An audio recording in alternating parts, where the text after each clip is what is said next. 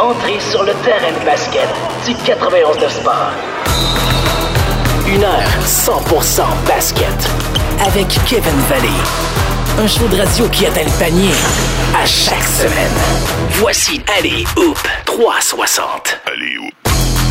C'est Alley-Hoop 360 sur les ondes du 91 Sport. Je suis votre animateur Kevin Vallée. Euh, extrêmement heureux de vous retrouver pour une autre émission aujourd'hui. Très, très, très chargé. Euh, on a un gros bloc qui s'en vient avec Alexis Goulet tout de suite. Euh, donc, le premier bloc de cette émission-là. On va parler de la Mellow Ball, des euh, meilleurs Canadiens du prochain repêchage de 2020 de la NBA qui va être dans moins d'un mois. On va discuter de quelques rumeurs. Et puis, par la suite, on parle avec Charles On continue de décortiquer des équipes. Cette fois-ci, on en a euh, quatre autres. On parle euh, notamment des Rockets, du Jazz, des Mavericks et des Blazers. Donc, extrêmement intéressant. On va également lui demander qu'est-ce qu'il pense de l'embauche de Daryl Morey avec les 76ers de Philadelphie. Avant de passer au vif du sujet, je voulais parler euh, rapidement du domicile temporaire des Raptors de Toronto. On sait que euh, Louisville au Kentucky est émergé comme première ville candidate. Ça n'arrivera pas en raison euh, du dossier Breonna Taylor, de la justice que les joueurs demandent dans ce dossier-là. Vraiment la, fille qui avait été tuée par deux policiers et puis présentement ils n'ont pas été arrêtés, ils n'ont pas été chargés pour le meurtre. Donc c'est pourquoi les Raptors s'éloignent de cette option. Par contre là, ben, t'as Kansas City qui émerge comme ville favorite. Le maire de la ville veut amadouer la NBA, veut montrer à la ligue qu'elle est capable d'accueillir un club, ne serait-ce de façon temporaire, de gérer tout ça et euh, d'avoir de bons partisans. C'est intéressant. Kansas City veut montrer à la NBA qu'elle peut avoir un club. Toronto aurait une ville temporaire où jouer et attirer peut-être quelques partisans dans le Midwest. Pat Mahomes a notamment aussi euh, supporté le projet. Donc c'est quelque chose qui va être à surveiller dans les prochaines semaines. Les Raptors pourraient encore disputer leur saison à Toronto, mais euh, se cherche peut-être une ville temporaire en raison de la frontière canadienne qui pourrait euh, changer bien les choses avec la saison de la. Sans plus tarder, je vous garde pas trop longtemps avec moi. On va rejoindre Alexis Goulet pour le premier bloc Aléoup 360. 91.9. Repêchage, actualité, analyse, c'est le temps de notre bloc aléoup360.com avec un membre de notre équipe web, Alexis Goulet, chroniqueur pour nous à l'émission. On te retrouve pour une troisième fois. Alexis, comment ça va aujourd'hui? Ça va très bien, toi, Kev? Yes, ça va super bien. Je suis content de te retrouver. On va avoir plus de temps aujourd'hui à l'émission. Évidemment, plus tard, on va parler avec Charles Dubébret, mais pour l'instant, on se concentre pour un bon bloc avec euh, énormément d'informations, énormément de, sujets à discuter qui se sont produits dans les derniers jours, la dernière semaine. Donc, extrêmement content de le faire avec toi. Et puis, euh, cette semaine, Alexis, c'est toi qui m'as pitché un peu des sujets pour euh, l'émission. Et puis, j'ai été agréablement surpris quand j'ai vu le nom de LaMelo Ball y figurer. Parce que c'est un dossier qui m'alimente un petit peu. Je, je- je sais que tu es au courant de mon opinion sur ce joueur, mais écoute, aujourd'hui, tu voulais nous parler en fait du fait que euh, Ball s'est sorti dans les derniers jours. Il déçoit en entrevue. Euh, Qu'est-ce Ouais. qu'on pense de ça? Euh, ben, pour moi, ce qui- dans le fond, c'est ce qui circule, c'est les rapports de plusieurs équipes à travers la NBA, comme quoi c'était assez unanime. Ce qu'on voyait de lui sur le terrain nous plaisait, niveau talent, Ouais. notamment chez les Warriors de Golden State. Mais c'est lorsqu'on se- s'entretient avec l'individu un pour un, donc que le basketball n'est pas nécessairement lié à la discussion, Mhm. que là, il déçoit. Est-ce que c'est un problème d'attitude? Est-ce que les réponses en entrevue sont évasives? Est-ce qu'on manque de contenu tout simplement? Est-ce qu'on voit que c'est peut-être un Mhm. homme qui n'a pas une aussi bonne tête sur les épaules qu'il pourrait laisser présager? Ouais. Est-ce que ça a un lien aussi avec la médiatisation que le jeune vit depuis qu'il a 12-13 ans? Ouais. C'est plein de questions qui peuvent se poser. Et j'ai vraiment hâte de voir si ça pourrait pas être une cause qui pourrait faire que Lamelo pourrait descendre au le 18 novembre prochain. là. Oui, absolument. Puis je trouve ça intéressant d'en parler parce que le Melo Ball, il, il- il est tellement polarisant. Tu t'as l'impression qu'il pourrait sortir numéro un s'il y a une équipe qui vraiment est très euh, haut sur lui avec son avec sa liste, mais t'as as, l'impression qu'il pourrait quand même glisser 5 Ouais. 6e, quelque chose comme ça, si vraiment il a, il a déçu les équipes tant que ça en entrevue, si euh, les, les doutes qu'on a sur son jeu continuent puis persistent. Donc, c'est extrêmement intéressant le Melo Ball, puis ça amène une question intéressante si c'était pas du nom, là, si c'était pas du fait du, Mhm. qu'il est un ball, et puis là, juste avant de continuer, je dois le dire, là, Levar Ball s'est dépassé cette semaine. Je sais pas si tu as vu son commentaire euh, qui a passé. Il disait euh, Moi, je veux voir euh, Lemelo à Détroit ou New York parce que j'ai déjà eu un, euh, un fils avec Los Angeles et je vais citer avec un raggedy ass coach. Quel Ouais. commentaire! Ouais, Donc là, Mhm. on, on- on fait le, on fait le lien. LeVar Ball, le fait qu'il y a une émission qui est dédiée à cette famille-là, euh, le fait que cette famille-là est extrêmement, extrêmement connue, est-ce que c'est est-ce que c'est lié à son draft stock? Est-ce que s'il n'était pas le Mellow Ball, il serait aussi euh, intéressant en vue du repêchage? C'est plusieurs si, mais pour moi, c'est très clair. Si la Melo Ball n'est pas connu avec Chino Hills et ses deux autres frères, Liangelo et Lonzo, pour moi, c'est un, c'est un gars, Manu, Manuel Villeneuve, un de nos collègues, pourra en parler plus profondément parce que lui, il regarde vraiment les espoirs jour Ouais. après jour. Mais de ce que j'ai vu de la Melo, j'ai vu quelques heures de tape de lui, ses lacunes défensives. Mhm. Euh, oui, il y a du talent offensif, mais est-ce que ça peut, ça peut euh, combler les manques à d'autres parties du terrain? Pour moi, la Melo Ball, c'est même pas un choix top 5 là, cette saison-ci. On enlève le nom. Ce qui pourrait euh, aider une équipe à le repêcher très haut, c'est bien sûr la vente de billets. On est post-coronavirus dans la NBA. Il va falloir que les équipes fassent des revenus dans les prochaines saisons. On en parlait plus tôt cette semaine. Est-ce que les Hornets de Charlotte pourraient être intéressés? Je sais que c'est une de tes franchises préférées de la NBA, Kev, donc ça serait sûrement... euh, Euh, tu capoterais, toi, s'il fallait que la Melo se ramasse euh, en Caroline. Ben oui, mais tu sais, on, on dit les Hornets, c'est pas mon équipe favorite, mettons, mais euh, je pense que ça serait bien pour lui de se retrouver avec, le, avec Charlotte parce que les Hornets vont être capables de vendre des billets. Puis ça, c'est un gros problème en ce moment avec cette franchise-là qui pourtant, puis je, je le dis, je le dis que Charlotte, c'est pas mon équipe préférée, mais il y a une partie de moi qui voudrait que cette franchise-là ait du succès Ouais. parce que euh, la Caroline du Nord, c'est un gros marché de basket. Euh, T'as beaucoup d'histoires, ne serait-ce qu'avec MJ qui a joué à North Carolina, euh, un gars comme Steph Curry qui vient de la Caroline. Euh, J'aimerais ça que cette franchise-là ait du succès. D'un autre côté, LeMelo n'est pas mon joueur favori et s'il se, retrouvait là, le serait euh, encore moins probablement. Mais euh, si les Hornets veulent vraiment aller chercher un joueur de franchise, euh, ce qui n'est pas nécessairement pour, toutes les- pour tout- tous les clubs, tu sais, on, Mhm. euh, le potentiel de joueur de franchise de LaMelo n'est peut-être pas certain et une équipe comme les Warriors va peut-être vouloir plus euh, miser sur un, un joueur qui a une valeur sûre en tant que complément à, à l'équipe. Mais LaMelo, ça serait un très bon choix pour les Hornets de Charlotte. J'ai l'impression que c'est quelque chose qui va se dessiner dans les prochains jours si l'équipe est pas trop en amour avec euh, James Wiseman comme on a eu des commentaires dans les derniers jours. Mais Ouais. euh, non, LaMelo aux Hornets, j'aime ça. Puis juste pour revenir sur euh, l'évaluation du joueur, euh, on en a parlé dans les dernières semaines quand justement on a fait euh, notre top 5, Manu et moi. Moi, moi aussi, j'ai Lamelo hors euh, du top 5. Mhm. Tu sais, c'est un joueur qui, hors du ballon, ne fait pas grand-chose. Et puis là, tu sais, c'est un- c'est une analyse complètement objective, sincèrement. Je je suis capable vraiment de, de, de regarder ça de tête froide puis de laisser tout préjugé de côté. Quand je regarde de façon objective Lamelo Ball sur le terrain, j'ai de la difficulté avec son mouvement hors du ballon. J'ai Ouais. de la difficulté, grosse difficulté avec sa sélection de tir. Un, un tir pres- presque du centre-ville en début de shot clock, pour moi, c'est pas quelque chose que tu peux faire, surtout lorsqu'il a son efficacité. Euh, défensivement, n'est pas aussi bon qu'il devrait l'être euh, avec sa taille. Ce que tu dois lui donner, ben, c'est que c'est un passeur, euh, c'est un passeur formidable, mais Mhm. encore là, c'est un bon passeur dans le sens qu'il est capable de, de trouver ses coéquipiers, mais est-ce que c'est vraiment un bon fabricant de jeu? C'est là que j'ai, c'est là que j'ai plus des, des doutes du côté de, de Ball. J'ai hâte de voir, mais c'est sûr que c'est un joueur qui a un énorme potentiel, peu importe ce que tu, euh, peu importe ce que tu dis, mais j'ai l'impression que le, le plancher peut-être va inquiéter des clubs.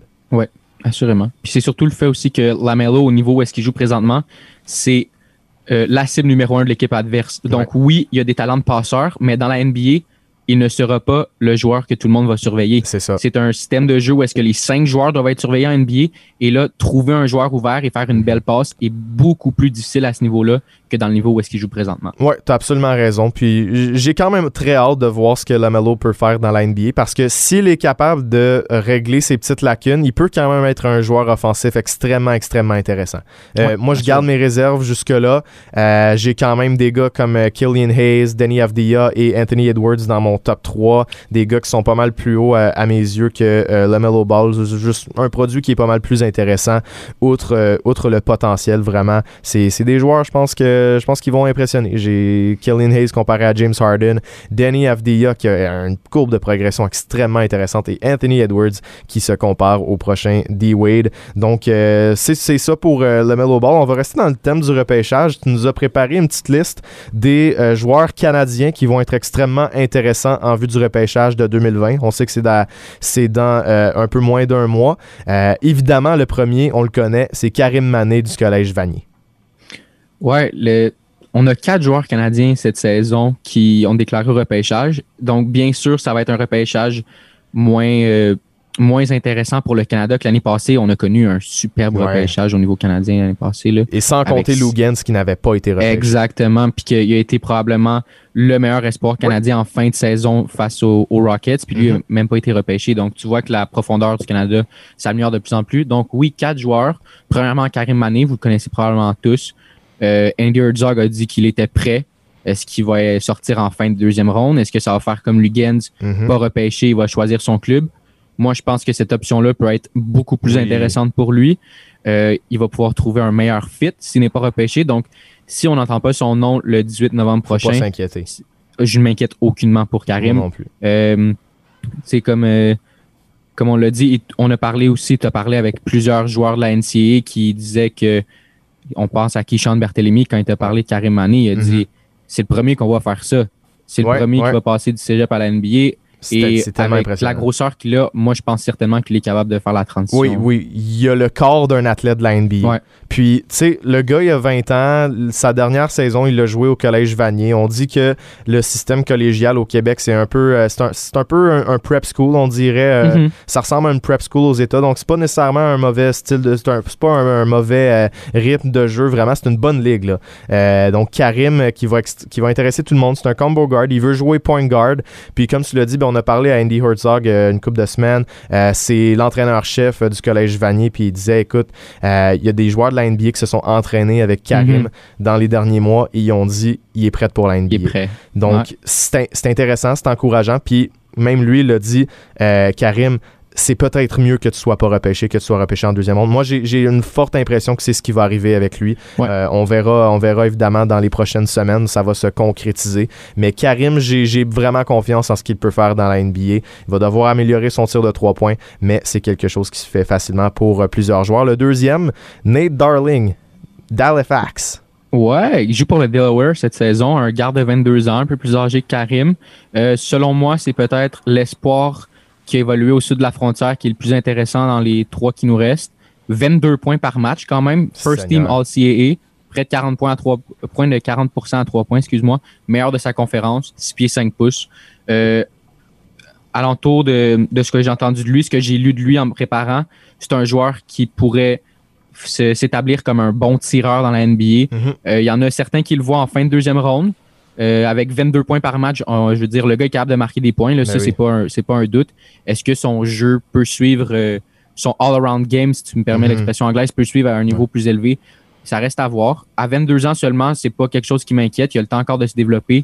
Mais euh, lui aussi, les quatre joueurs que je te nomme, que je vais te nommer, là, c'est des joueurs qui pourraient très bien s'entendre sans être pêchés. Écoute, c'est des joueurs qui vont avoir un impact bien différent lorsque on va les voir arriver dans cette ligue-là parce que ce n'est pas des joueurs qui vont avoir eu des entrevues un à un avec mhm. des, euh, des scouts ou avec des entraîneurs. Ils pourront pas laisser leur marque de façon visuelle. C'est beaucoup plus du vidéo cette saison. Et pareil, si on passe à d'autres joueurs comme German Haley de Vancouver qui joue pour West Virginia, un guard de 6 pieds 7 pouces, Kev, c'est très, très intéressant pour une formation de l'NBA. Mais seulement 9 points par match, par contre. Ouais, mais 55% au tir. Et c'est surtout ça, moi, je pense que c'est quelqu'un qui on va si on le signe comme agent, comme agent après le repêchage, c'est quelqu'un avec qui on va travailler sur ça. C'est mhm. la, taille ne se gagne pas dans la NBA, mais avec des entraîneurs d'un meilleur niveau, tu peux pousser ton jeu à un autre calibre. Et quand tu as à 6 pieds 7 pouces, euh, d'après moi, c'est quelqu'un qui va probablement intéresser des équipes. Oui, absolument. Puis un petit parallèle que je vais faire, 55% euh, du terrain pour un guard, c'est extrêmement intéressant. Puis euh, sa sélection de tir, c'est ce qui pourrait, ce qui pourrait intéresser des clubs, un peu comme Brandon Clark l'année passée. Brandon Clark, c'est l'une des raisons pourquoi j'adorais ce joueur-là avant le repêchage. c'était pas la plus grosse arme offensive, mais tu savais que quand il prenait un tir, c'était un tir qui était légitime, puis qui avait de très bonnes chances de, de rentrer, même si c'est pas la même position. C'est vraiment une caractéristique que j'aime chez un joueur. Surtout à ce point-là, tu cherches pas une superstar, tu cherches quelqu'un qui, va Mhm. qui va complémenter ton noyau. Le dernier, Isaiah Mike de Scarborough en Ontario de, qui joue euh, présentement à SMU. Ouais, c'est le seul ailier de, de, de ma liste. Les trois premiers, c'est des guards. Ouais. Euh, third team All-ACC, 14 points, 6.3 rebonds, 38% à 3 points. Pour un ailier, c'est c'est très acceptable au niveau de la NCAA. Oui. On le voit comme un 3D prospect, donc euh, un joueur qui peut s'établir dans la ligue comme euh, avec un joueur de rôle. On peut penser à des joueurs comme Robert Covington et des Ouais. choses comme ça, qui remplissent très bien leur rôle et qui qui joue ce rôle-là à merveille. Ça sera pas un joueur euh, première option, deuxième option, troisième option. Ça va être un joueur probablement en sortie de banc, rentre tes quelques trois points, défend, défend convenablement les joueurs adverses et euh, tu, vas, tu vas pouvoir connaître une bonne carrière dans la NBA si tu es capable de faire ça. Euh, pour moi, c'est le joueur qui a l'histoire la plus intéressante. Mhm. Oui, Karim vient de Vanier. Ça, c'est notre chouchou de la maison. On n'a pas le choix d'en parler. Mais Isaiah Mike a joué en Allemagne l'année passée, mais il est Mhm. seulement éligible pour jouer dans la NBA en 2021-2022. Ouais, c'est un Donc, il ne peut pas jouer la saison prochaine à cause des contrats qu'il a signés en Allemagne. C'est ça, ouais, c'est un Euro stash. Exact. Ouais, ben, ça va être intéressant. Euh, pour vrai, ces, ces quatre espoirs, tu sais, on connaissait tous évidemment Karim Mané. Mhm. Mais je pense que c'est important aussi d'aller regarder c'est qui ces joueurs-là, les autres Canadiens, parce que euh, malheureusement, comme tu l'as dit, ça va être une cuvée pas mal moins intéressante que l'année Ouais. passée. Malheureusement, ça se peut qu'il n'y ait aucun joueur canadien euh, sélectionné en 2020. Ça veut pas dire qu'il n'y a pas de talent, par exemple. Donc c'est intéressant de faire le portrait de ces gars-là. Euh, on va changer complètement de, de sujet euh, parce que cette semaine, puis je trouve important de le mentionner, euh, Terrence Davis a été arrêté à Manhattan. Il fait face à sept chefs d'accusation après avoir été arrêté pour voie de fait sur sa copine euh, slash ex-copine. Euh, Situation très, très, très déplorable. Évidemment, on va pas condamner le gars avant de savoir Mhm. exactement ce qui s'est passé. Exact. Mais si c'est bel et bien ce qui s'est passé, si l'enquête conclut que c'est euh, quelque chose que Terrence Davis a fait, je pense que tu es d'accord avec moi pour faire que ce gars-là n'a pas d'affaire avec les Raptors de. Toronto. C'est pas c'est pas une image que les Raptors veulent projeter. On a, on a gagné le championnat il y a quelques années. C'est une franchise qui se respecte beaucoup selon moi. Mhm. Et on l'a vu gars, en 2018, Kay Felder, un membre du Raptors 905, il a été libéré pour des allégations de violence Ouais, domestique. c'était des Ça n'avait même pas été prouvé encore, ils l'ont libéré directement. Exactement. C'était des allégations. Et puis, euh, tu sais, c'est- c'est plate parce que tu regardes ça, puis évidemment, tu déplores le geste s'il a été commis. Mais, euh, tu sais, Terrence Davis, c'était une belle partie de l'avenir du- Ouais. de- des Raptors. Euh, c'était un gars qui était euh, présent, ben, en fait, qui était sur le banc, euh, All Rookie Second Team, il faut le mentionner, devant RJ Barrett notamment, Ouais. même si c'est une décision qui a été extrêmement controversée à mes yeux et à ceux de notre collègue Nicolas Gaudet, qui est un gros fan de RJ Barrett. Mais ben, c'est sérieux, c'est très triste. Ben pas triste, là, mais dans le fond, triste pour de perdre Ouais, un joueur comme ça, puis de ne pas avoir contrôle là-dessus. C'est des situations qu'on veut jamais entendre dans la NBA. C'est- dégoûtant, puis j'espère vraiment qu'il va euh, payer pour ce qu'il a fait. Encore Ouais. une fois, s'il l'a fait, parce qu'on est au stade. Euh, on n'est pas encore au stade de, condamner, mais euh, il y en a des joueurs qui s'en sortent, puis j'espère que ce sera, le pas, que ce sera pas le cas avec Terrence Davis, et que s'il est libéré par les Raptors, ben, il le sera pas par une autre équipe de la NBA.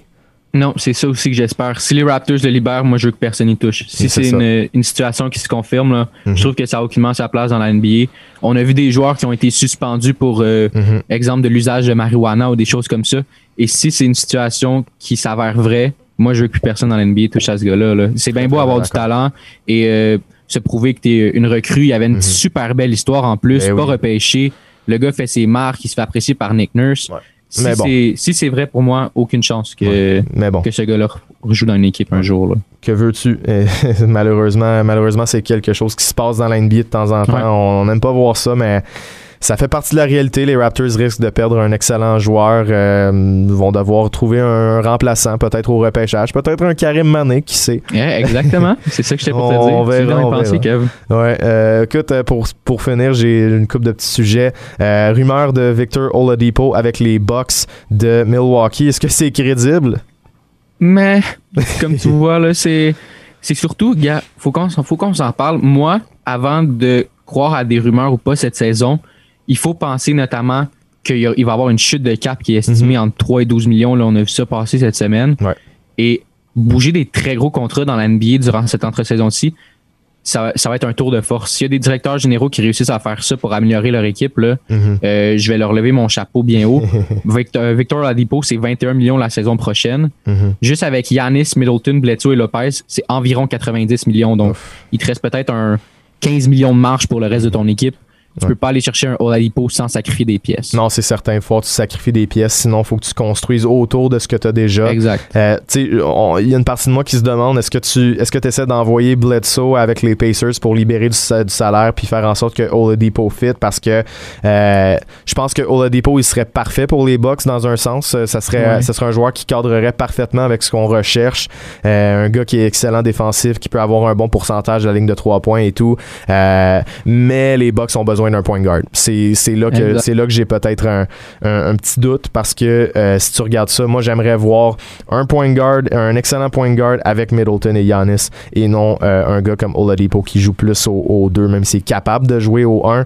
Euh, c'est un doute que j'ai dans ma tête. Donc ouais, c'est une, une, rumeur qui ben, présentement évidemment on est au stade de rumeur. J'ai hâte de voir où Victor Oladipo va aboutir. Ceci dit, parce que c'est un dossier extrêmement intéressant. Mais les Bucks de Milwaukee, je t'avoue que j'ai un petit doute. Ouais. Ouais, vas-y. OK. Euh, ensuite, Rondo. ouais. Jean Rondo Clippers. C'est plus plausible déjà selon moi parce qu'on parle de beaucoup moins d'argent. Ouais. Rondo a une player option cette saison avec les Lakers qui tourne à l'entour de 2,6 millions. Ouais. Euh, c'est oh. possible. J'ai vu des rapports euh, qui sortaient de Los Angeles cette semaine comme quoi il pourrait décliner et re-signer à un peu plus long terme avec les Lakers. Donc, on parle de peut-être deux ans, maximum trois ans. Même à là, je serais pas sûr que je générais un trois ans à Ray John Rondo en ce moment. Mm-hmm. Euh, mais oui, comme je t'ai dit, c'est beaucoup plus plausible qu'Oladipo selon moi. Euh, ça ne le ferait pas bien loin à aller. Là. Il, aurait juste besoin, il pourrait garder la même maison, en fait, il changerait juste de formation. Et ça serait une bonne addition pour les pauvres Clippers en série parce que Rondo connaît du succès en série. Un petit peu plus difficile pour lui en saison normalement, mais c'est vraiment en série qui se lève et on l'a même vu cette saison. Là, même s'il jouait pas des grosses minutes, c'était des excellentes minutes de basketball, même à son âge. Mais en même temps, tu sais, Rondo jouait sur le banc à LA, euh, ben, en fait, euh, avec les Lakers. Est-ce que c'est vraiment un partant avec les Clippers?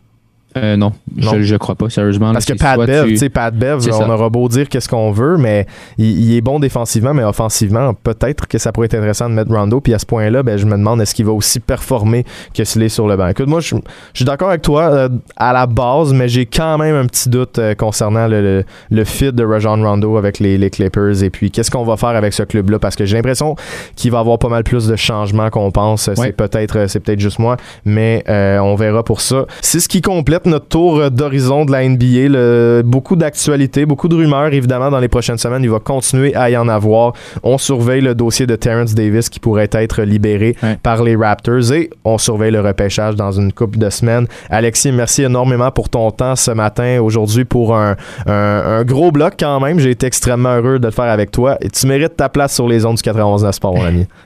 Merci, mon ami. Toujours un plaisir. Yes, sir. Bon, on s'en va en pause et au retour, on parle avec Charles Dubébret des Raptors 905. On continue notre survol de la saison morte avec quatre autres clubs de la NBA. Une analyse complète de ce qui se passe avec eux. On fait ça en deux blocs, mais restez là après la pause. C'est Charles Dubébret. Une heure 100% basket. Allez, Hoop 360. On est de retour avec Charles Bébret des Raptors 905 pour euh, continuer ce qu'on a fait la semaine passée. On avait parlé de quelques clubs euh, qui, euh, qui vont avoir des, gros défis dans la saison morte, donc vraiment voir qu'est-ce qui se passait avec ces clubs-là. Aujourd'hui, on poursuit avec les Rockets, les Blazers, le Jazz et les Mavericks. avant ça, par contre, la semaine passée, on a parlé des 76ers de Philadelphie, donc je vais vouloir l'entendre à ce propos-là. Charles, comment vas-tu aujourd'hui? Ça va très bien toi-même. Yes, ça va super bien. Donc voilà, les Sixers ont embauché euh, Daryl Morey. Euh, évidemment, euh, il va y avoir une, certaine adaptation à y avoir de ce côté-là parce que c'est pas du tout le même club que les Rockets de Houston. C'est ce que plusieurs personnes analysent là-dedans. Donc vraiment, on avait du small ball et puis là on arrive avec Ben Simmons et Joel Embiid. Par contre, du côté des, des analytiques, c'est peut-être pas un si mauvais fit que ça que tu dis, right?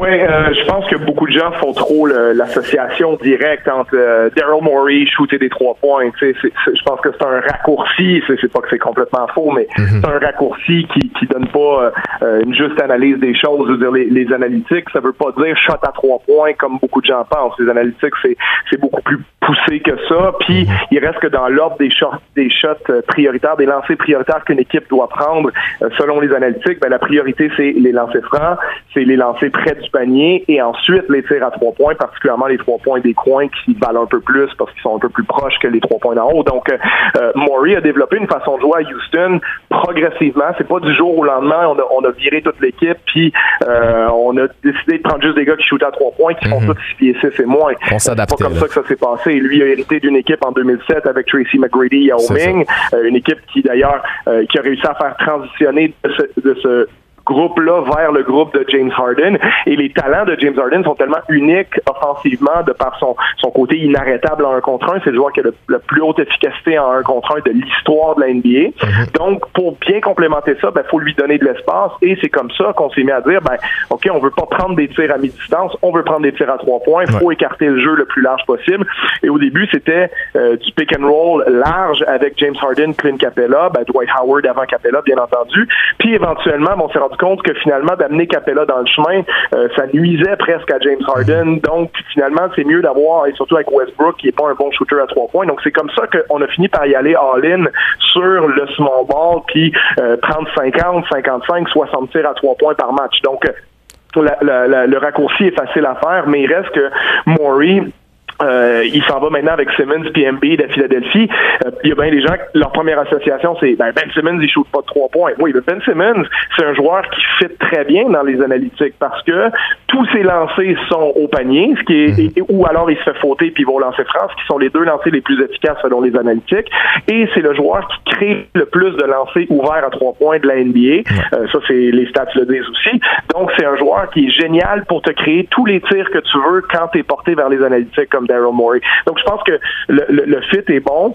Euh, après, c'est de trouver avec lui, Doc Rivers, euh, comment mettre les choses en place pour que ça fonctionne bien avec Embiid et Simmons. Et ça, l'avenir va nous le dire. Mais je pense pas, comme certains ont dit, que euh, c'est un peu étrange de le voir arriver mhm. avec une équipe qui a pas le profil que Houston avait. Moi, je pense que Houston, c'était le produit d'une construction sur le long terme à partir de James Harden qui ont acquis en 2012. puis là, ça fait maintenant huit ans qu'il allait dans cette direction-là. Donc, euh, Maurice, c'est pour moi, quand je pense à lui, je pense pas nécessairement à juste analytique, sauter les trois points. Je pense plus à quelqu'un euh, qui a pas peur de, de, de, de, se mouiller, de faire des moves, parce que les gens ont tendance à oublier que quand il était à Houston, beaucoup d'équipes avaient un peu abandonné parce que Golden State était tellement fort et lui a décidé, il a dit non, moi j'essaye quand même de gagner le championnat, je vais pas juste attendre en 2020 pour commencer à être compétitif. Mhm. Donc, il a provoqué les échanges pour Chris Paul, pour Russell Westbrook, etc. Il a fait 77 échanges en 13 ans, ce qui est le plus haut chiffre de la NBA. Donc, Maury, c'est quelqu'un qui, fait des moves et il va en faire à Philadelphie aussi. Je pense qu'il va se donner un peu de temps pour voir comment Simmons et Embiid vont faire ensemble, mais faut pas se surprendre si lui arrive à faire des, des mouvements de personnel que d'autres ne seraient peut-être pas arrivés à faire. Ouais, exactement. C'est ça qu'il faut. Je pense c'est ça qu'il faut noter là-dedans. C'est vraiment que Daryl Morey, c'est un DG proactif qui va peut-être trouver les solutions qu'un autre DG n'arrivait pas à trouver. Et euh, le fait aussi que oui, tu sais, à Houston, c'est un club différent, mais euh, veut, veut pas, un DG hérite du club puis s'adapte autour des joueurs euh, qu'il juge qui sont le, le noyau de ce club-là. Donc, oui, exactement. Puis euh, en quelque part aussi, je pense que Philadelphie avait besoin de stabilité parce qu'il reste qu'à travers les années entre le groupe de, Sam Hinkie, le groupe de Colangelo après, maintenant le Elton Brand, c'est qu'on n'a pas réussi à stabiliser euh, tout ce qui est euh, front office, tout ce qui est les têtes dirigeantes de cette équipe-là. Mm. Et Maurice, c'est quelqu'un qui a quand même été en place pendant 13 ans à Houston. C'est quelqu'un qui est établi, hyper respecté dans la ligue. Mm-hmm. Donc, je veux dire, il vient de signer un contrat de 5 ans. Donc là, on a établi une espèce de, forme de hiérarchie à Philadelphie où euh, est là, Elton Brand reste. On a, on a embauché des gens récemment, dont le Montréalais euh, Prosper Carangua. Donc, je veux dire, on, est en train d'établir un groupe en place, puis ça, je pense que c'est bon mhm. signe pour les Sixers. La seule chose, moi, qui me paraissait un peu étrange, c'est de ne pas avoir fait ça en premier avant, d'avoir embauché euh, le coach, avant d'avoir embauché Doc Rivers, même si, euh, comme on en parlait euh, avant d'être en Londres, je pense que Doc Rivers aurait peut-être été au sommet de la liste de toute mhm. façon, pour parce que c'est un, candidat quand même qui a gagné un championnat qui est établi depuis une vingtaine d'années comme coach en NBA. Donc, je pense que c'est plus l'ordre des choses qui est un peu surprenant là-bas. Mhm. mhm. mais il reste que d'établir quelqu'un comme Maury qui est respecté dans la ligue à la tête de leur front office, je pense que c'est quelque chose qui est très bien pour eux. Ouais, extrêmement intéressant. je pense que ça va faire bouger les choses à Philadelphie. Donc c'est bien, c'est un club qui avait énormément de potentiel, mais que ça fonctionnait pas nécessairement toujours sur le terrain. Mais justement, en parlant des Rockets de Houston, l'ancien club de Daryl Morey, c'est le premier club qu'on va analyser aujourd'hui. Donc comme comme la semaine dernière, on regarde qu'est-ce qui s'en vient pendant la saison morte, qu'est-ce qui s'en vient pour la prochaine saison. Euh, quand tu regardes le club des Rockets, qu'est-ce qu'ils ont fait en série, euh, une petite déception, peut-on dire. Qu'est-ce qui serait le but pour toi cet été pour cette équipe-là pour être encore plus compétitif en 2021? Ben, ce, qui est, ce qui est particulier avec les Rockets, puis je pense que la raison aussi euh, derrière, derrière, le départ de Daryl Morey, c'est que c'est une équipe qui a, pas, qui a vraiment les mains attachées, qui, qui, est vraiment menottée à peu près à tous les niveaux, parce que Morey a un peu euh, tout misé sur le présent, sur l'équipe actuelle, ce qui fait qu'on n'a pas beaucoup de futur, en fait, à part les joueurs qu'on a là. Euh, on n'a pas de choix au repêchage du tout cette année. Euh, on en doit beaucoup dans le futur, parce qu'à travers l'échange de Chris Paul, on a donné des choix, des, des, des choix de première ronde, etc., etc. On a donné le choix de première ronde de cette année dans l'échange de, de Clint Capella là, pour avoir Covington. Donc, euh, je veux dire, cette année, on n'a même pas de choix ni en première ni en deuxième ronde. Donc, mhm. rien du tout qu'on peut euh, ajouter par le repêchage. Au niveau des agents libres, ben, euh, les agents libres qui, qui dont les contrats se terminent cette année, bon, il y a Tyson Chandler, Tabo Cephalosha, Austin Rivers, c'est pas des joueurs majeurs. Un peu plus mhm. dans le cas de Rivers. Rivers a une option sur son contrat, il pourrait rester, mais va certainement commander un peu plus ou à tout le moins risque d'au moins d'étudier le marché, ce qui fait que il y a des quand même des chances qu'on le perde. Et, la, et, quand tu regardes leur masse salariale, tu as déjà, euh, pour les cinq joueurs principaux, c'est-à-dire Harden, Westbrook, euh, Covington, Tucker et Eric Gordon, c'est 119 millions de dollars l'année prochaine. Juste ces cinq joueurs-là, ça fait 10 millions au-dessus du cap salarial. Euh, tous ces joueurs-là ont 30 ans et plus. 82 millions juste pour Harden et Westbrook, et c'est une paire qui est sous contrat pour longtemps encore. Donc, mm. il n'y a pas beaucoup de façons d'améliorer cette équipe-là parce que tu pourras jamais vraiment signé mhm. d'agents libres majeurs. Euh, Tillman Fertitta, le, propriétaire qui est là depuis deux ans, euh, ben lui, il est dans un mode, il veut pas nécessairement payer la taxe de luxe, donc ils ont évité de signer des joueurs avec l'exception de, de mi-niveau. Mhm. Euh, donc, concrètement, ils ont de la difficulté à ajouter des pièces externes à leur équipe. Et là, tu as, comme je disais, Harden et Westbrook à 41 millions, 41 millions chacun l'année prochaine, 44 mm. l'année suivante, 46 l'année suivante. Donc, ils, sont vraiment complètement euh, menottés par leur Euh, ils n'ont pas vraiment de joueurs, comme je disais, tout le monde est vieux, pas vraiment de joueurs que les autres équipes voudraient parce que tout le monde a au-dessus de 30 ans. Leur meilleur, euh, leur meilleur asset, c'est peut-être Daniel House, qui est à 27 ans, qui shoot 37 à 3 points, bon athlète. Donc, lui, pourrait peut-être intéresser quelqu'un, mais en même temps, t'en as peut-être besoin. Et on n'a pas beaucoup développé de jeunes joueurs à Houston parce qu'on on repêche presque jamais, on échange les choix au repêchage.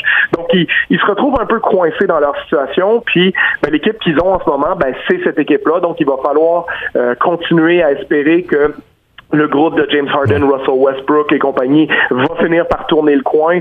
Euh, disons que euh, ça devient de plus en plus nuageux de leur côté euh, pour, ce qui est de l'avenir. Euh, on va voir ce que Steven Silas, leur nouvel entraîneur, va être capable de faire parce que c'est quand même une tête très respectée dans la ligue. très content de le voir obtenir sa chance parce qu'on parlait de lui depuis plusieurs années. C'était quand même le, cerveau offensif derrière l'attaque des Mavericks cette année qui a été la meilleure attaque de l'histoire de l'NBA en termes d'efficacité, donc euh, euh, c'est pas rien non plus.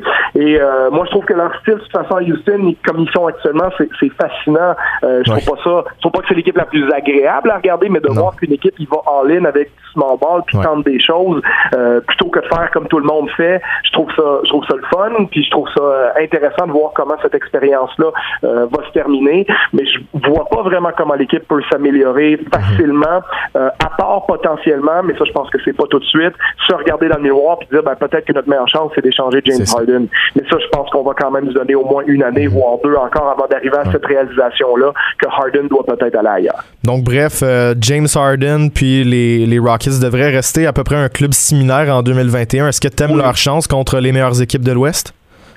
Ben, non, d'une certaine façon, non, parce que c'était intriguant euh, avant qu'ils affrontent les Lakers.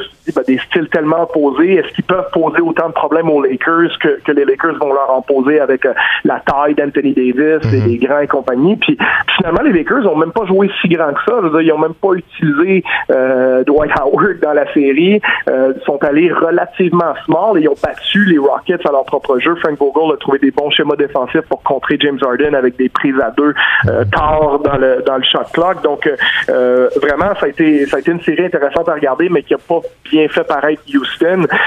puis je pense que mené potentiellement aussi au départ de de, de D'Anthony, même s'il était en fin de contrat. Donc c'était peut-être un peu déjà écrit dans le ciel que ça s'en venait, mais le départ aussi de Daryl Morey. je pense que Morey disait ben, je, risque de retrouver une autre équipe avec un challenge peut-être plus intéressant. Je vais, je vais, je vais me démenoter en allant prendre les rênes d'une autre équipe que celle des Rockets. Donc oui, on va avoir une équipe des Rockets très similaire l'année prochaine. Euh, puis comme je dis, on, a, pour moi, James Harden est un joueur qui est assez bon pour être potentiellement le meilleur joueur d'une équipe qui gagne le championnat de la NBA. Puis je mets une parenthèse ici, mais euh, quand on dit qui peut être le meilleur joueur d'une équipe championne, bah, depuis une dizaine d'années, il y a six joueurs qui ont réussi à faire ça. Hein. Il, y a, il, y a, LeBron, il y a Steph Curry, il y a Kevin Durant, Kawhi Leonard, euh, Nowitzki si on remonte jusqu'en 2011, Tim Duncan avec les Spurs de 2014. Mais il y en a quand même facilement cinq ou six autres qui auraient été assez bons pour mhm. l'être, mais qui sont pas tombés dans la bonne situation. Donc moi, je pense que Harden fait partie de ces joueurs-là. Euh, peu importe les, choses négatives qu'on peut dire sur lui. Si tu mets Harden à la place de Steph Curry, par exemple, avec les Warriors, ben c'est peut-être lui qui serait ce que Steph Curry est devenu et, Steph Curry serait peut-être dans la situation de uh-huh. Harden. Donc euh, on a un joueur vraiment exceptionnel avec lui. Euh, Westbrook a quand même été très productif de, janvier jusqu'à mars. Cette année, il a plus de 30 points, 10 rebonds, 10 passes de moyenne environ. Donc c'est joueurs-là euh, sont quand même un noyau intéressant encore pour un an ou deux, mais je pense qu'après, la seule façon de se décoincer de la situation euh, salariale actuelle, disons, puis du manque de choix au repêchage, ça va être de proposer James Harden à peut-être mm. une équipe qui, qui se dirait, ben écoute, peut-être que Harden à 33 ans peut être notre numéro 2 et ça va nous amener jusqu'au championnat, par exemple.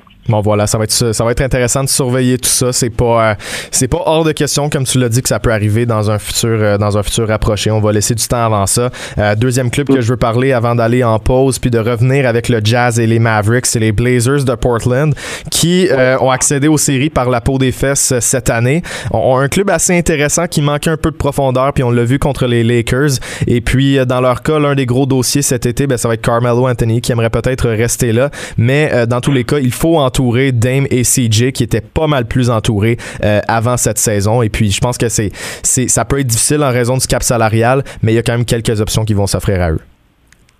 Oui, c'est une équipe qui, euh, ben, ils, vont être obligés de vivre un peu avec l'équipe qu'ils ont aussi, mais il reste que bon, t'as, as Hassan Whiteside qui est à 27 millions cette année, dont le contrat euh, se termine, donc ça c'est bien, ça libère euh, beaucoup de place dans leur masse salariale. si je me trompe pas, je pense que Portland cette année avait la plus grosse masse salariale de l'NBA euh, en raison, entre autres, de la présence de Whiteside. Mhm. Donc lui qui s'en va, t'as également le contrat de Trevor Ariza qui est à presque 13 millions l'année prochaine, mais il y a juste un million de garantie là-dedans.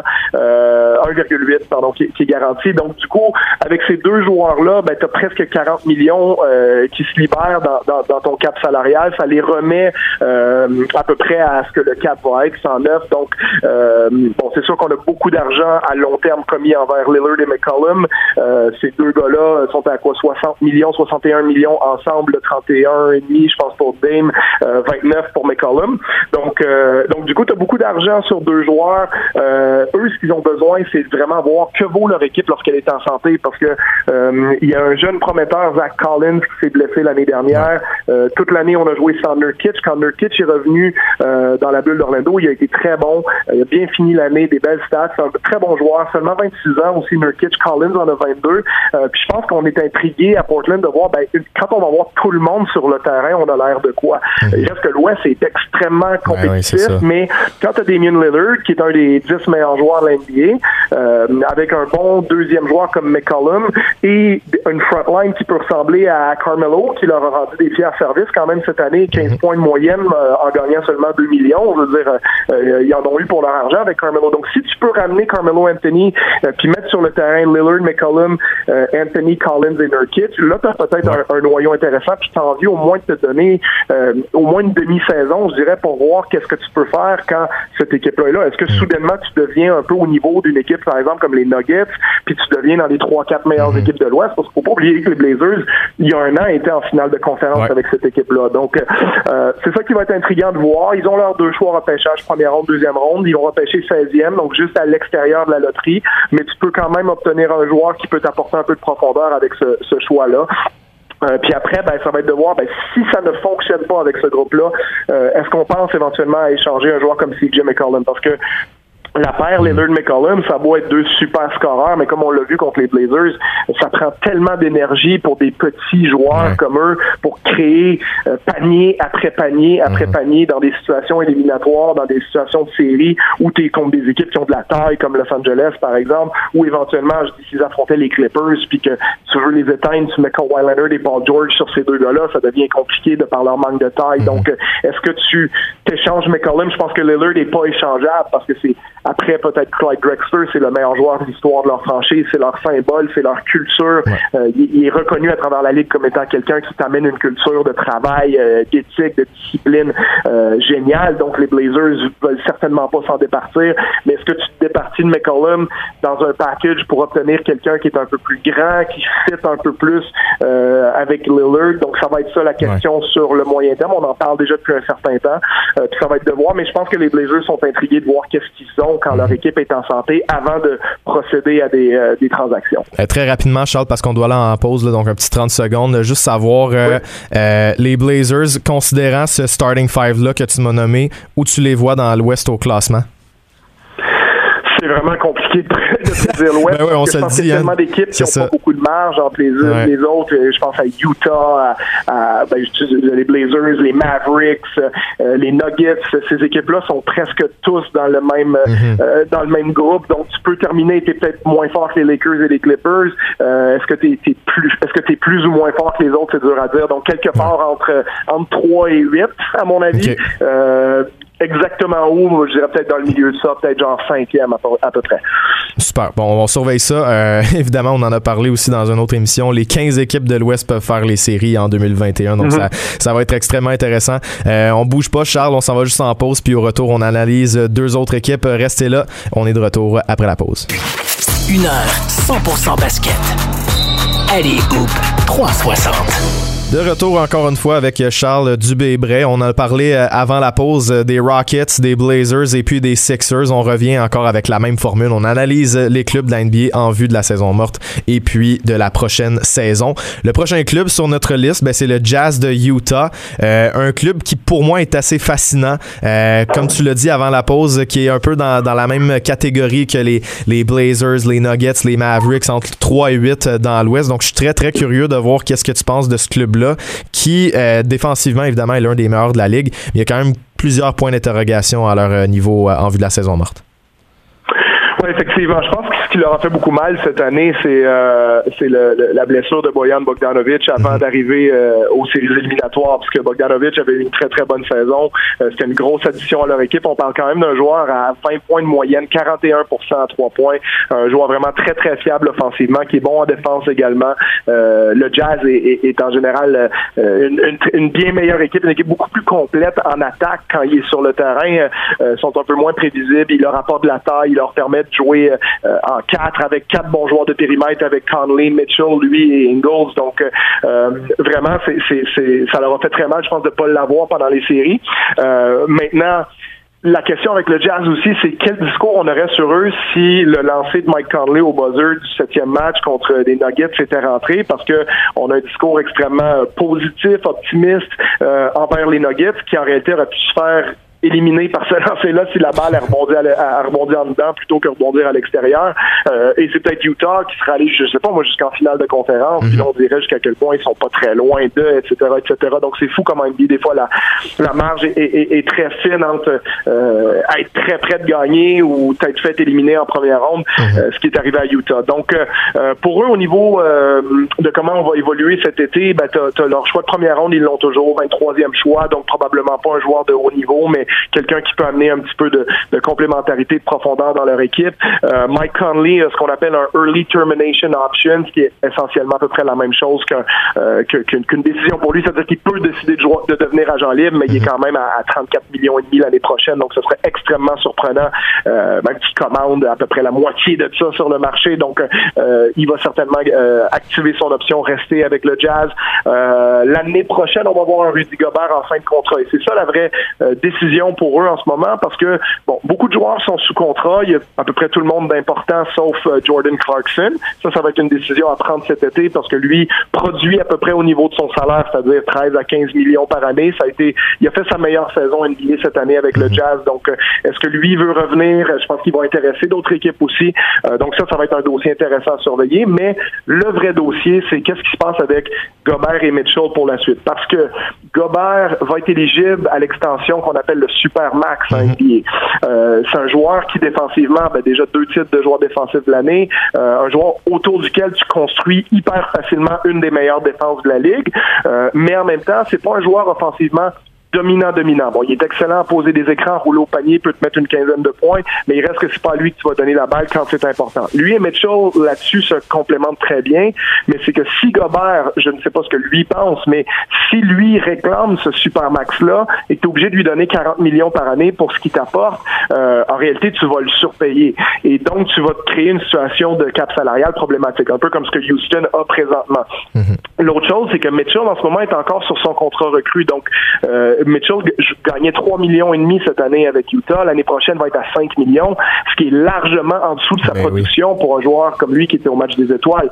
Donc lui, c'est en 2021, quand son extension va arriver, euh, s'il la signe par exemple cet été, un peu comme Pascal a fait l'année dernière avec les Raptors, euh, s'il signe son extension et que là son salaire passe de 5 à 25, 28, 30 millions par année, euh, ben là clairement, ça attache un peu plus les mains d'Utah. Donc, il faut que euh, le Jazz calcule un petit peu, ben, qu'est-ce qu'on va faire, qu'est-ce qu'on va offrir à Rudy. Euh, donner le Supermax, c'est probablement trop. Est-ce que Rudy Gobert s'attend à, se le faire offrir? Est-ce que Rudy Gobert est un peu plus réaliste? Dit, non, moi, je suis prêt à gagner un salaire de, de joueur étoile, c'est-à-dire 30 millions par année, mais pas 40, 45, etc., 50 éventuellement à la fin de ce contrat-là. Donc, comment ces négociations-là vont impacter le, la chimie de cette équipe-là, euh, la dynamique entre Gobert et Mitchell qu'on dit qui est euh, un peu fragile. C'est-à-dire, je pense pas que c'est deux joueurs qui se détestent, mais c'est pas non plus les meilleurs amis de ce qu'on a vu cette mhm. année. Donc, euh, si cette dynamique-là est impactée par les situations contractuelles des uns et des autres, c'est ça qui m'intrigue un peu pour Utah parce que autrement, je trouve que cette équipe-là est bien construite. On a Conley et Mitchell pour créer avec le périmètre. Ingles est un super joueur complémentaire qui peut être un, playmaker euh, secondaire aussi. Euh, Bogdanovich, 20 points de moyenne, puis Gobert, l'un des as défensifs de l'NBA. Mm. Donc, euh, avec un peu plus de profondeur, cette équipe-là est vraiment surveillée. Quatrième et dernier club qu'on va analyser, c'est celui de Luka Doncic qui est vraiment en pleine émergence dans la NBA. Euh, présentement, écoute, j'aime pas trop, j'aime pas trop aller dans le livre des paris, mais c'est le favori pour le MVP en 2021. Je sais pas à quel point je suis d'accord avec ça. Il va falloir entourer Doncic avec euh, les, les, Mavericks. On a Porzingis déjà, mais euh, c'est un club qui a encore beaucoup à faire pour euh, devenir une puissance dans l'Ouest. Je suis très très curieux de ce que tu penses de ça, puis de comment tu veux entourer Doncic et comment c'est possible avec la situation salariale de l'équipe. Ben, déjà, Doncic, tu vas l'avoir encore pour euh, deux autres saisons à des salaires euh, ben, ridicules par rapport à ce qu'il propose. Je veux dire, un joueur qui est à 29 points, 9 euh, rebonds, 9 passes de moyenne par match, qui est déjà dans, presque dans les 5 meilleurs joueurs de la Ligue ou certainement dans les 8 meilleurs, disons, à 21 ans, avec un futur, je veux dire, c'est pas impensable de dire que Doncic a au rythme où il est parti, dans, dans 15 ans, on pourrait parler de lui comme un des 15 plus grands joueurs de l'histoire de l'NBA. Je veux dire, je veux pas euh, m'enflammer, mais il reste que le niveau qu'il a pour son âge, il y a à peine deux ou trois joueurs dans l'histoire de la Ligue qui, l'ont atteint. Donc, euh, donc tu peux profiter de lui encore pour des salaires. Il va, il va, il va performer à moins de blessures à un niveau de 35-40 millions par année, alors qu'il est sur son contrat recru à 8 ou 10 millions, ce qui avantage beaucoup les Mavericks.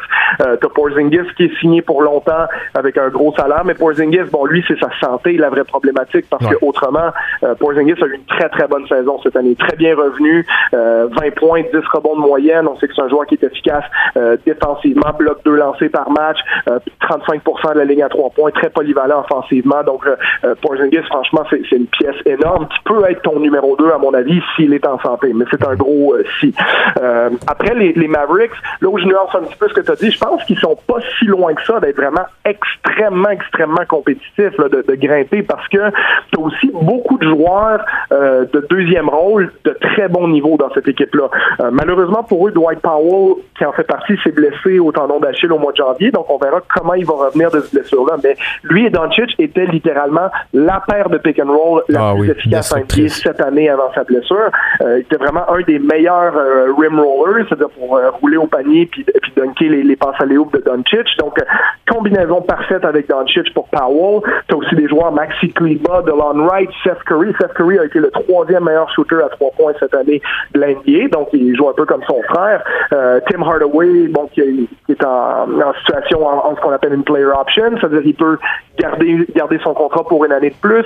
Euh, les experts pensent que potentiellement, il va l'activer pour gagner ses 19 millions l'année prochaine et peut-être devenir agent libre l'année d'après. Euh, Dorian Finney-Smith, c'est un bon joueur. Boban Marjanovic leur a rendu des bons services aussi. Donc, vraiment quand même un, sacré paquet de joueurs complémentaires intéressants autour d'une future méga star comme, comme Doncic. Euh, et on parle d'une équipe Dallas qui va être à la chasse à Yannis Antetokounmpo l'été prochain aussi, euh, donc qui est capable avec certains contrats qui vont expirer à ce moment-là, euh, ou alors peut-être par un, le biais d'un seul échange de se dire ben on a assez de place et on profite du fait que Luca ne gagne pas encore ce qu'il vaut pour aller à la chasse à un autre joueur, un, max free agent. Donc euh, donc ça va être intriguant de voir parce que je sais pas si bon forcément Antetokounmpo il ne jouera pas et pour les Bucks et pour le Heat et pour les Raptors et pour les Warriors et pour les Mavericks là, si tout le monde le veut mais il va jouer endroit. Donc, si on les projette malgré tout sans Yanis, euh, pour moi, c'est une équipe qui a tout ce qu'il faut pour être vraiment euh, hyper compétitive mhm. dans le futur. Et dernier point avec eux, euh, l'autre truc intéressant, c'est que cette année, ils repèsent 18e et 31e. Et ça, des fois, les gens ne réalisent pas, mais 31e, c'est presque un choix de première ronde. C'est le premier choix de la deuxième ronde.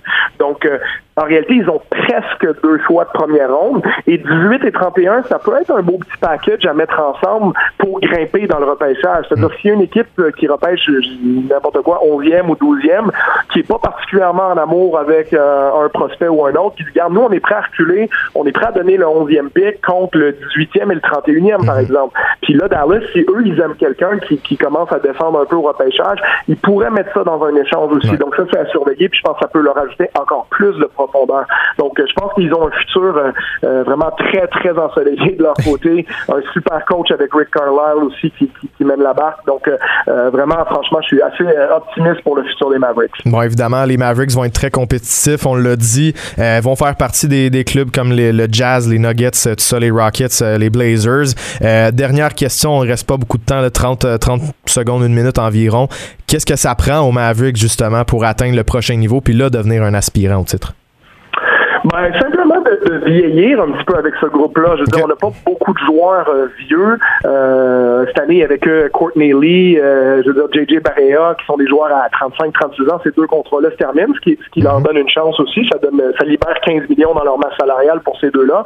Je veux dire, tous les joueurs que je nommais, Powell, DeLon Wright, c'est 29 ans, 28 ans, Kleber, 28 ans, euh, Porzingis, 25, Doncic, 21, euh, Finney Smith, 27. Donc, franchement, simplement de laisser ce groupe-là prendre la maturation parce que euh, moi, je, je veux dire, si Luka Doncic monte encore un peu d'un niveau qui augmente un peu son pourcentage à trois points, ça va mhm. être euh, une équipe qui va faire peur à beaucoup de monde. Puis on se croise les doigts aussi, bien entendu, parce que Porzingis a une opération au genou cet été, dont il devrait revenir. C'est une, une, opération, je pense, au ménisque, mais quand même, il reste que son historique laisse croire qu'il peut se blesser un jour de cette taille-là aussi, ça arrive beaucoup. Mhm. Donc, euh, euh, à voir, mais je pense que cette équipe-là, telle que constituée, peut vraiment faire des dommages dans les prochaines années. Bon, écoute, merci Charles, encore une fois, ça a été extrêmement, extrêmement intéressant. Puis dans les prochaines semaines, on risque de, de garder ce format-là puis de continuer d'analyser des équipes. J'ai notamment très, très hâte de voir qu'est-ce que tu vas penser des, des, Warriors de Golden State qui vont revenir euh, l'année prochaine. Merci énormément encore pour ta contribution à l'émission. C'est énormément apprécié. Je pense que tous les fans de basket au Québec qui écoutent ça,